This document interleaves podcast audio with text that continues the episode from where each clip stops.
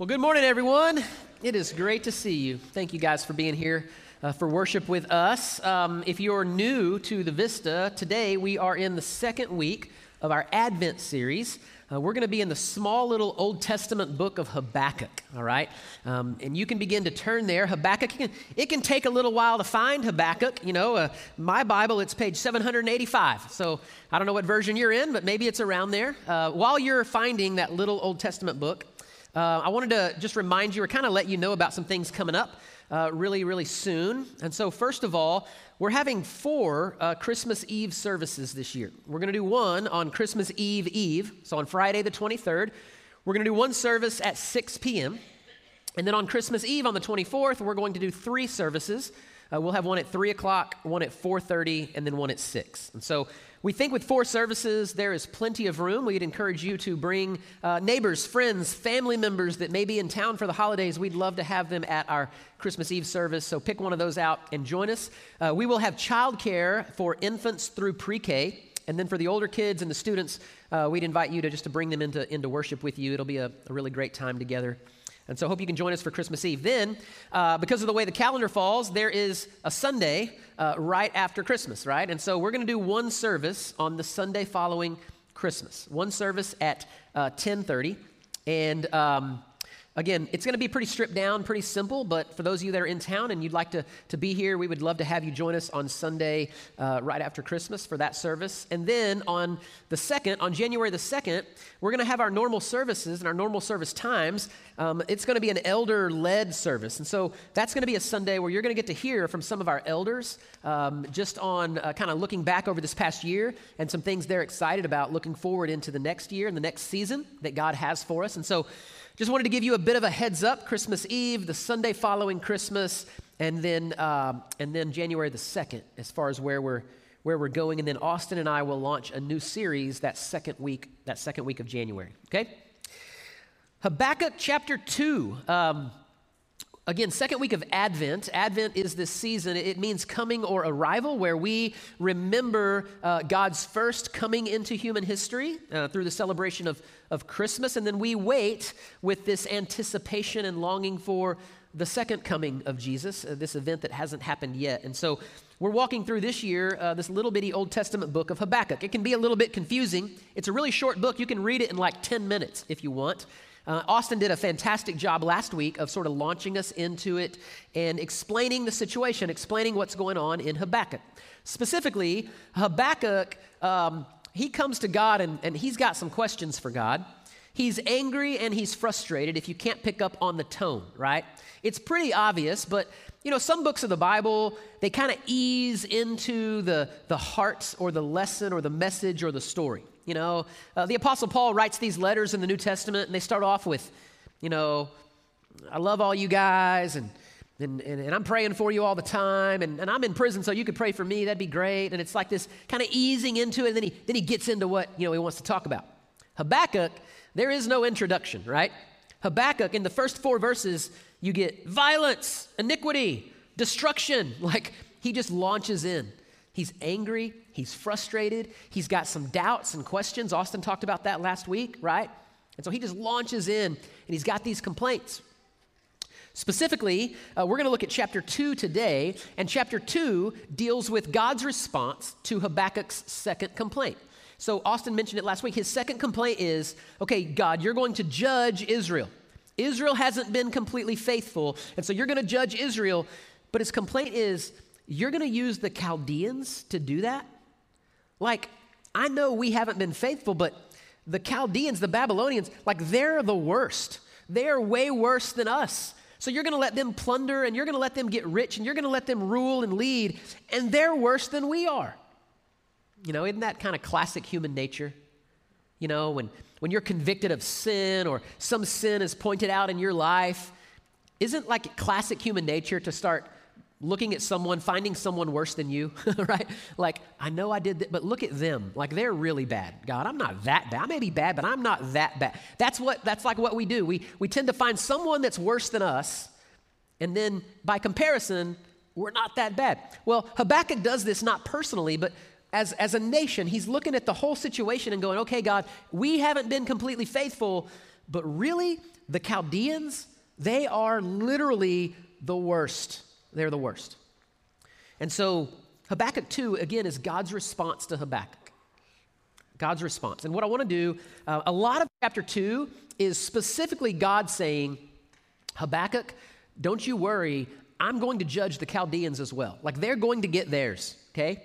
And, and what he does is he kind of unpacks specifically some um, indictments of judgment against them, and he makes sure Habakkuk knows that he sees what they're doing. Like God's not blind and oblivious to the injustice uh, uh of other people. And, and, so he wants to make sure Habakkuk understands that. And so a lot of chapter two is God pronouncing these, um, they're, they're, they're laid out in a series of five woes, which is, again, basically an indictment of judgment against them. I'll just look at them really quickly with you, uh, and then I want to spend most of our time looking at the first four verses, okay? But in verse six, God says this to Habakkuk. He says, Shall not all these take up their taunts against him with scoffing and riddles for him and say, Here's the first woe Woe to him who heaps up what is not his own for how long? And loads himself with pledges. And so the first woe is that the Chaldeans, these people, God's going, I see them, that they take that which is not theirs. They steal, they rob. I see it, I get it. That's the first indictment against them. Then down in verse 9 Woe to him who gets evil gain for his house, to set his nest on high, to, to be safe from reach of harm. So he's saying, Look, I see that they come in and they steal property. They again take uh, those things that are not theirs. They, they use materials that belong to others to build these elaborate houses. And I, I see that. I'm aware of that. And, and again, they're going to be judged for that. Down in verse 12, the next one, he says, Woe to him who builds a town with blood and founds a city on iniquity. He says, Look, I, I see that they're murderers that they kill people who don't go along with their plan. I see that they use slave labor to build their towns and their buildings and their houses. God's saying they're going to be judged for that, Habakkuk. Verse 15, the next one Woe to him who makes his neighbors drink. You pour out your wrath and you make them drunk in order to gaze at their nakedness. And so, again, this is drunken debauchery. He's like, I see it, I notice it. They, they do this even to their enemies to take advantage of them. God's saying, I get it, Habakkuk. I see what they're doing. I see the character of their heart. And then the final one is in chapter, I mean, verse 19, when he says, Woe to him who says to a wooden thing, Awake to a silent stone, arise. Can this teach? Behold, it is overlaid with gold and silver, and there is no breath in it at all. The final one's pretty obvious it's idolatry. God's saying, I see their idolatry, Habakkuk. He's basically wanting Habakkuk to know that they're not getting away with anything. That yes, he's going to use them to judge Israel, but listen, they're going to get the destruction that's coming their way as well. Because Habakkuk's doing the comparison thing. What about them? What about them? What about them? It reminds me of when I was growing up. I have a brother and a sister, and when I would get in trouble, you know what I would do? What about him? right? Isn't that not that's what Habakkuk's doing, and God's going, don't you worry about him. It's coming. And history tells us that it does in 539 BC. The Medo Persian Empire conquers the Babylonian Empire, and everything God promised indeed happens. Okay? So that's kind of the bulk of chapter 2, but I want to go back to the first four verses. Because what we find, again, is that Habakkuk is frustrated and he's angry. He's frustrated and he's angry. Anybody in here ever been frustrated and angry? Oh, good. So it's not just me, right? Yeah, it's a it's a normal human emotion, is it not? It's a normal human emotion. I don't know what kind of church background you grew up in. I don't know what kind of you've been taught or told about uh, frustration and anger. I mean, I know I've talked to some of you, and in my own world, you know, there's this idea that if you're just a, a good enough Christian, right, like if you're just like varsity level Christian, then you shouldn't really struggle with frustration and anger. Like you should live this meek and mild, uh, sort of passive life, and you really shouldn't let things bother you too much. But I've always kind of pushed back against that and gone, wait a minute, um, did, does God does God get angry and frustrated? Have you ever read the Old Testament? Like, there's a lot of that in there, right? God gets angry and frustrated. It's a righteous anger, it's a righteous sort of indignation. What about Jesus, New Testament? Did Jesus ever get angry and frustrated? Yeah, like there was a few times where he got so mad, he's turning tables over in the temple and using a whip to drive people out. I'd say Jesus got a little angry and frustrated at times, right? These are just sort of normal responses to some, some injustice that's going on. In fact, the way I said it in the first service is this as God's people, as the church, one thing we talk about, one thing we long for and sort of wait with growing anticipation is the coming of the kingdom of God, right? We talk about this idea of the kingdom of God. The culture that is heaven, the culture that is the kingdom of God, where, where love and justice and mercy and grace, man, these things are the reality of life. Man, we long for that. We hope for that. We want that. And part of the role of the church is to help bring some of that to a dark and broken world. And so follow me on this. Like, if, if that's our hope and that's our longing for the coming kingdom of God, and God's given us a role to help usher that in and bring that here, then the culture of this world is going to frustrate us from time to time, is it not? I mean, if we long for the culture of God's kingdom and the culture of this world, where sin and oppression and injustice and idolatry and all of these things are a reality, then yeah, it's inevitable that we're going to be frustrated. It's inevitable that we're going to be angry from time to time. And so, Austin said well last week that when you have doubts and questions, like that's part of being human. God's not going to punish you for being human. In the same way, anger and frustration is part of being human. God's not going to punish you. God's not angry or upset at you because you have some anger and some frustration. And so Habakkuk takes his anger and frustration and he approaches God with it. And I want to read um, Habakkuk 2, verses 1 through 4. Here's what he says. First of all, this is Habakkuk in verse 1. I will take my stand at my watchpost and station myself on the tower. And I'll look out to see what he, God, will say to me and what I will answer concerning my complaint. Habakkuk's like, here's my junk, here's my stuff, here's my complaint. Now I'm just going to sit and wait for God to respond.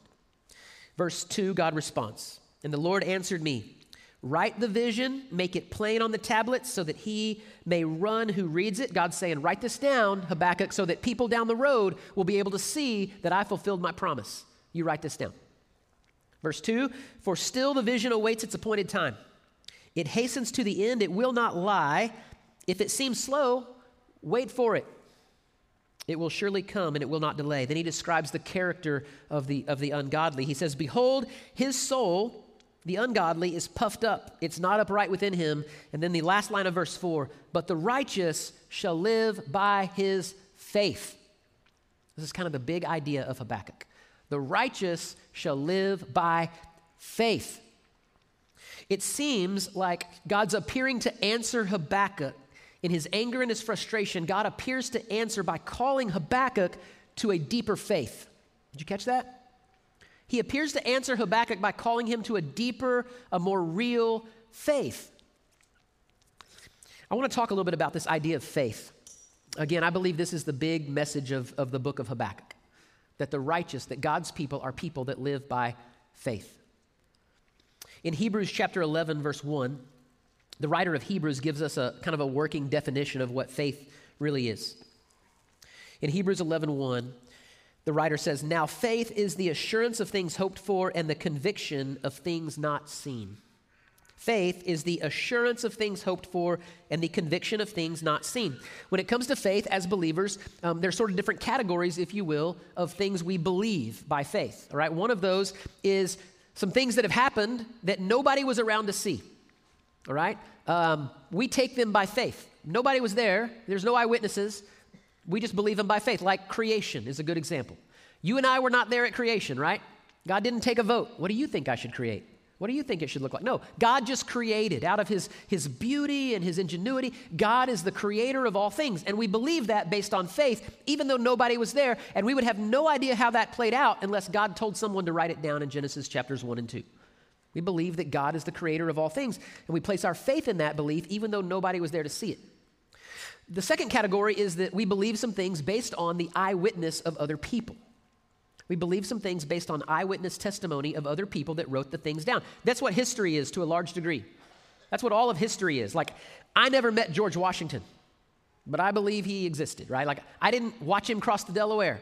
I didn't watch him lead the American Revolution. I didn't watch him be sworn in as the first president of the United States, but some other people did, and they wrote it down and so I believe, based on their eyewitness testimony, that George Washington was real and that the things written about him in history are real. The same thing plays out with Jesus. Like, People wrote it down. People watched the, the life and the ministry and the death and the resurrection of Jesus and they wrote about it. People watched him heal people. And it was confirmed by even a medical doctor named Luke who wrote one of the Gospels. He could affirm this guy really healed people. It was amazing. People, numerous people wrote about the fact that he really died on a Roman cross.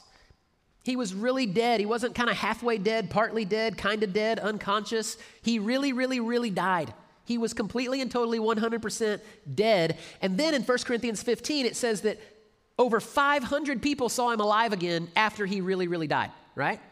We believe that based on the eyewitness testimony of literally hundreds and hundreds and hundreds of other people. We, by faith, believe based on the eyewitness testimony. And then the third category of faith is that we believe some things that haven't happened yet. There's some things that haven't happened yet, specifically the second coming of Christ. We believe based on the promise that God delivered on the, on the first promise. Like, so Habakkuk, God's telling Habakkuk, My people live by faith. The people of the Old Testament, they lived by faith in the coming Messiah.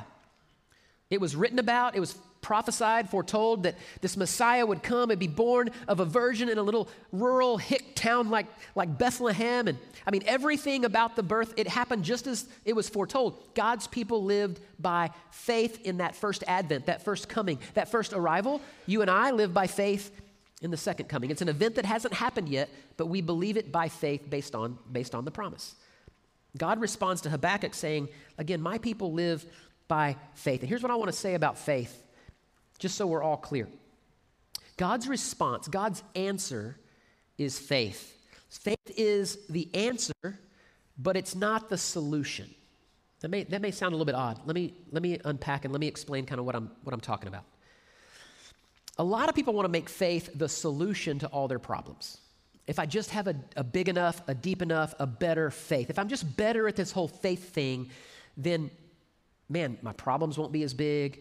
My suffering won't be as great. All the bad things that are going on in my life would just be better if I could just be better at faith. If they, they think that faith is the solution, can I just tell you, like, faith is not a way to manipulate God and get God to do what you want Him to do.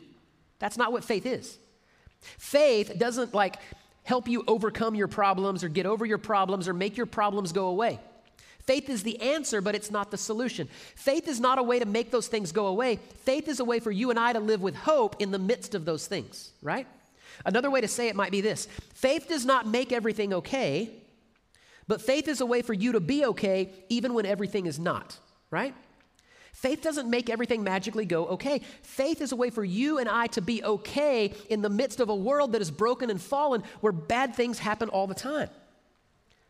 And the problem, the danger with thinking that faith is some kind of a solution to all my problems is what happens when you try really hard to muster up all the faith you possibly can, and then things in your life, circumstances in your life still don't go your way, then what usually happens is you're mad at God. A lot of people walk away from or turn away from their faith when it didn't magically work for them. But that's not the promise of faith. Faith's not about a solution, it's not about you getting over your problems, it's about us living with hope in the midst of the problem. So he tells Habakkuk, listen, Habakkuk, I know things don't look good, and you're right, judgment is coming. But listen, you need to, my people live by faith. My people live by faith.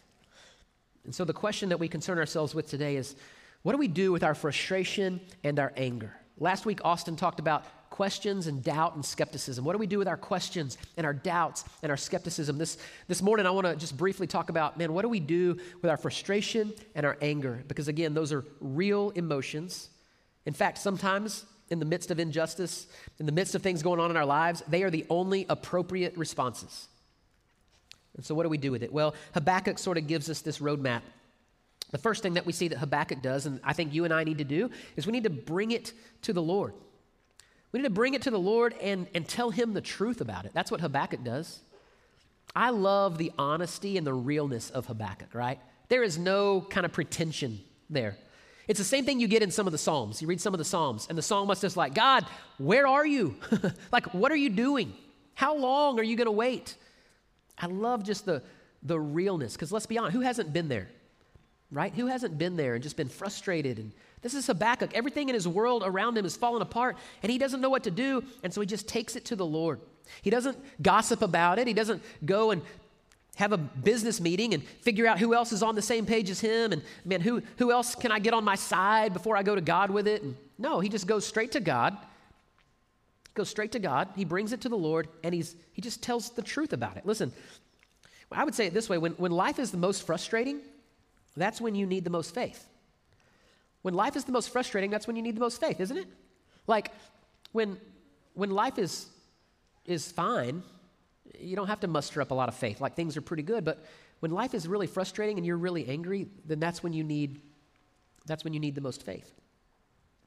So the first thing that he does is he brings it to the Lord. The second thing that we see is that he has to wait on the Lord. Look at verse 3.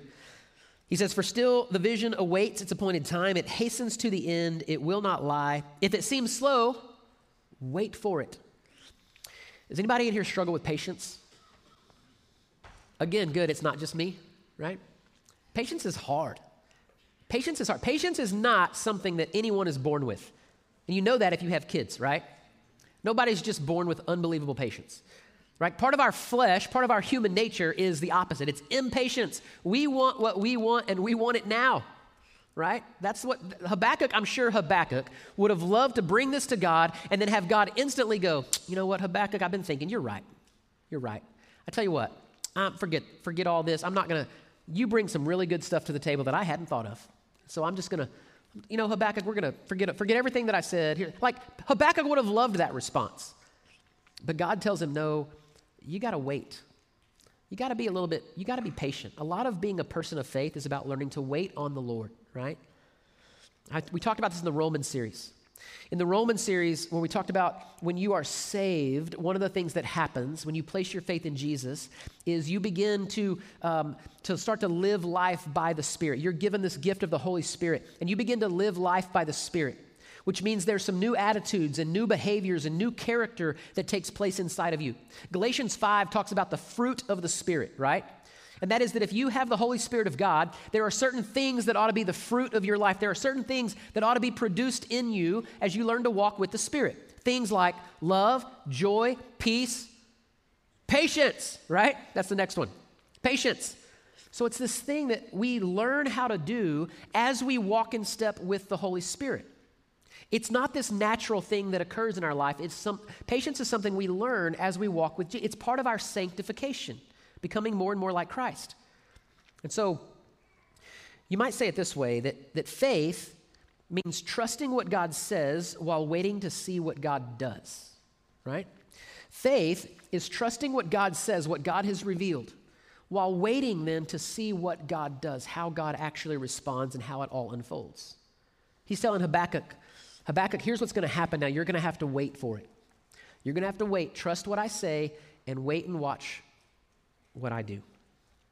First thing he does is he brings it to the Lord. He tells the Lord the truth about it. The second thing is he's told he has to wait. And a lot of our faith in Christ is going to be about waiting on the Lord to act. And the final thing that he does, and this is, again, the big idea of Habakkuk is in verse 4. He starts out by talking about the character of the Chaldeans or the ungodly. Behold, his soul is puffed up. There's a lot of pride. It's not upright within him. But then he says this line, but the righteous shall live by faith. And again, I said this is kind of the heart of the whole message of the book of Habakkuk. This is the, again, the big E on the eye chart, right? Is about living by faith. We know this because this particular verse, the end of verse 4, or really the whole verse 4, it's quoted three times in the New Testament. This verse out of Habakkuk is quoted three different times in the New Testament in Romans, in Galatians, and then the writer of Hebrews. And several times when it's mentioned, it's, uh, Paul talks about it. He uses this verse and he quotes this verse when he talks about how our faith, how our relationship with the Lord begins. Your relationship with the Lord begins by placing your faith, by this act of faith. You believe in what Christ has done for you, that he died on the cross for your sin in your place. You, you place your faith, this act of faith begins your relationship with God. But then the writer of Hebrews uses the same verse to talk about sanctification, how we live, that faith is a part of our lives. In other words, that faith is not just this one time act where we place our faith in Jesus, it sort of gets us in, and then that's it. No, this same verse is quoted to say not only is it justification, is it the act, but it's also an ongoing event. It's a continual thing that happens in the life of the believer. We live by faith. Jim Cymbala, who wrote a book called Fresh Faith, He says that faith is as essential to everyday living as it is to initial salvation. Faith for the Christian is essential. It's just as essential to everyday living and everyday life as it is for our initial salvation. So, faith begins our relationship with God, faith sustains our relationship with God, and then finally, faith is what guards our relationship with God. When we have questions and doubts and skepticism, when we have anger and frustration, when we are, when we are like, like exhausted and tired, Austin's going to talk about that next week. Man, all of these things, they can kind of rock or shake our faith sometimes, but faith is what guards and protects us in those seasons and in those moments. I said it earlier that God's people, this is what he's saying, that God's people are people that are marked by faith. And in the Old Testament, it was the faith in the coming Messiah. We await the, the second coming. I would also remind you in the New Testament, in all the Gospels, in all four Gospels, never, not one time was Jesus ever impressed with anyone's credentials, anyone's education, even anyone's righteousness. Jesus was never impressed with any of that stuff, ever. But over and over and over again in the Gospels, it says that Jesus was amazed at people's faith. You ever notice that? What really seemed to get his attention, what really seems to get the attention of God, is faith. It's not about all the other stuff we accumulate. It's not about all the other stuff we, we get the credentials. Jesus was never impressed with that stuff. He was always impressed with faith. And I read a he- Hebrews 11 1 earlier that gives us the definition. A few verses later, in verse 6 of Hebrews 11, it says that without faith, it is impossible to please God. It's impossible to please God without faith. We have got to be people that are marked by faith. And when frustration comes and anger comes, man, our appropriate response is more faith and more faith and more faith, a deeper, a growing faith. And I don't know, again, where some of you are this morning. I don't know what it is that angers you, and I don't know what it is that frustrates you, but if we're honest, I think we've all got something. Maybe several things a situation, a circumstance, a person, whatever it may be, that thing that just angers and frustrates us to no end. And I think God would respond to us in the anger and the frustration the same way he responded to Habakkuk. That it's not just something you get over, it's something you learn to live with hope in the midst of. I heard this quote this week that as a follower of Jesus, faith is the bridge between where you are and where you will be one day. Faith is that bridge between where we are right now in the midst of our frustration, in the midst of our anger, and where God is taking us and what, based on the promise, where we'll be one day. That's what faith is all about.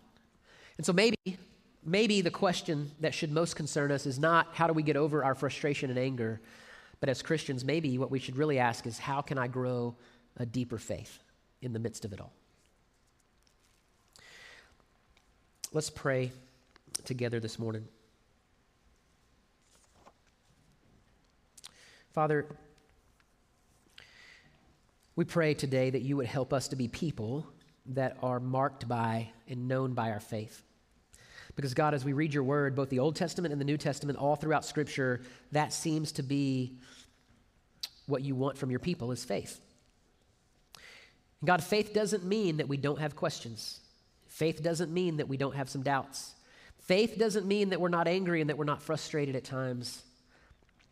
Faith doesn't make everything okay, but God, it is a way in which we can be okay even when everything is not. So, God, I pray that we would be people that are marked by our faith and our deep, abiding trust in you and your promises. Even though we don't see, God, that we would be faithful while we wait. We pray that you would give us patience. That is a, difficult thing to ask for, it's a difficult reality, but God, pray that you would give us patience as your people. And that, God, in the meantime, that we would continue to do what you've called us to do, and that is to help usher in the kingdom, the culture of the kingdom of God in this world. We pray for these things today in Jesus' name. Amen.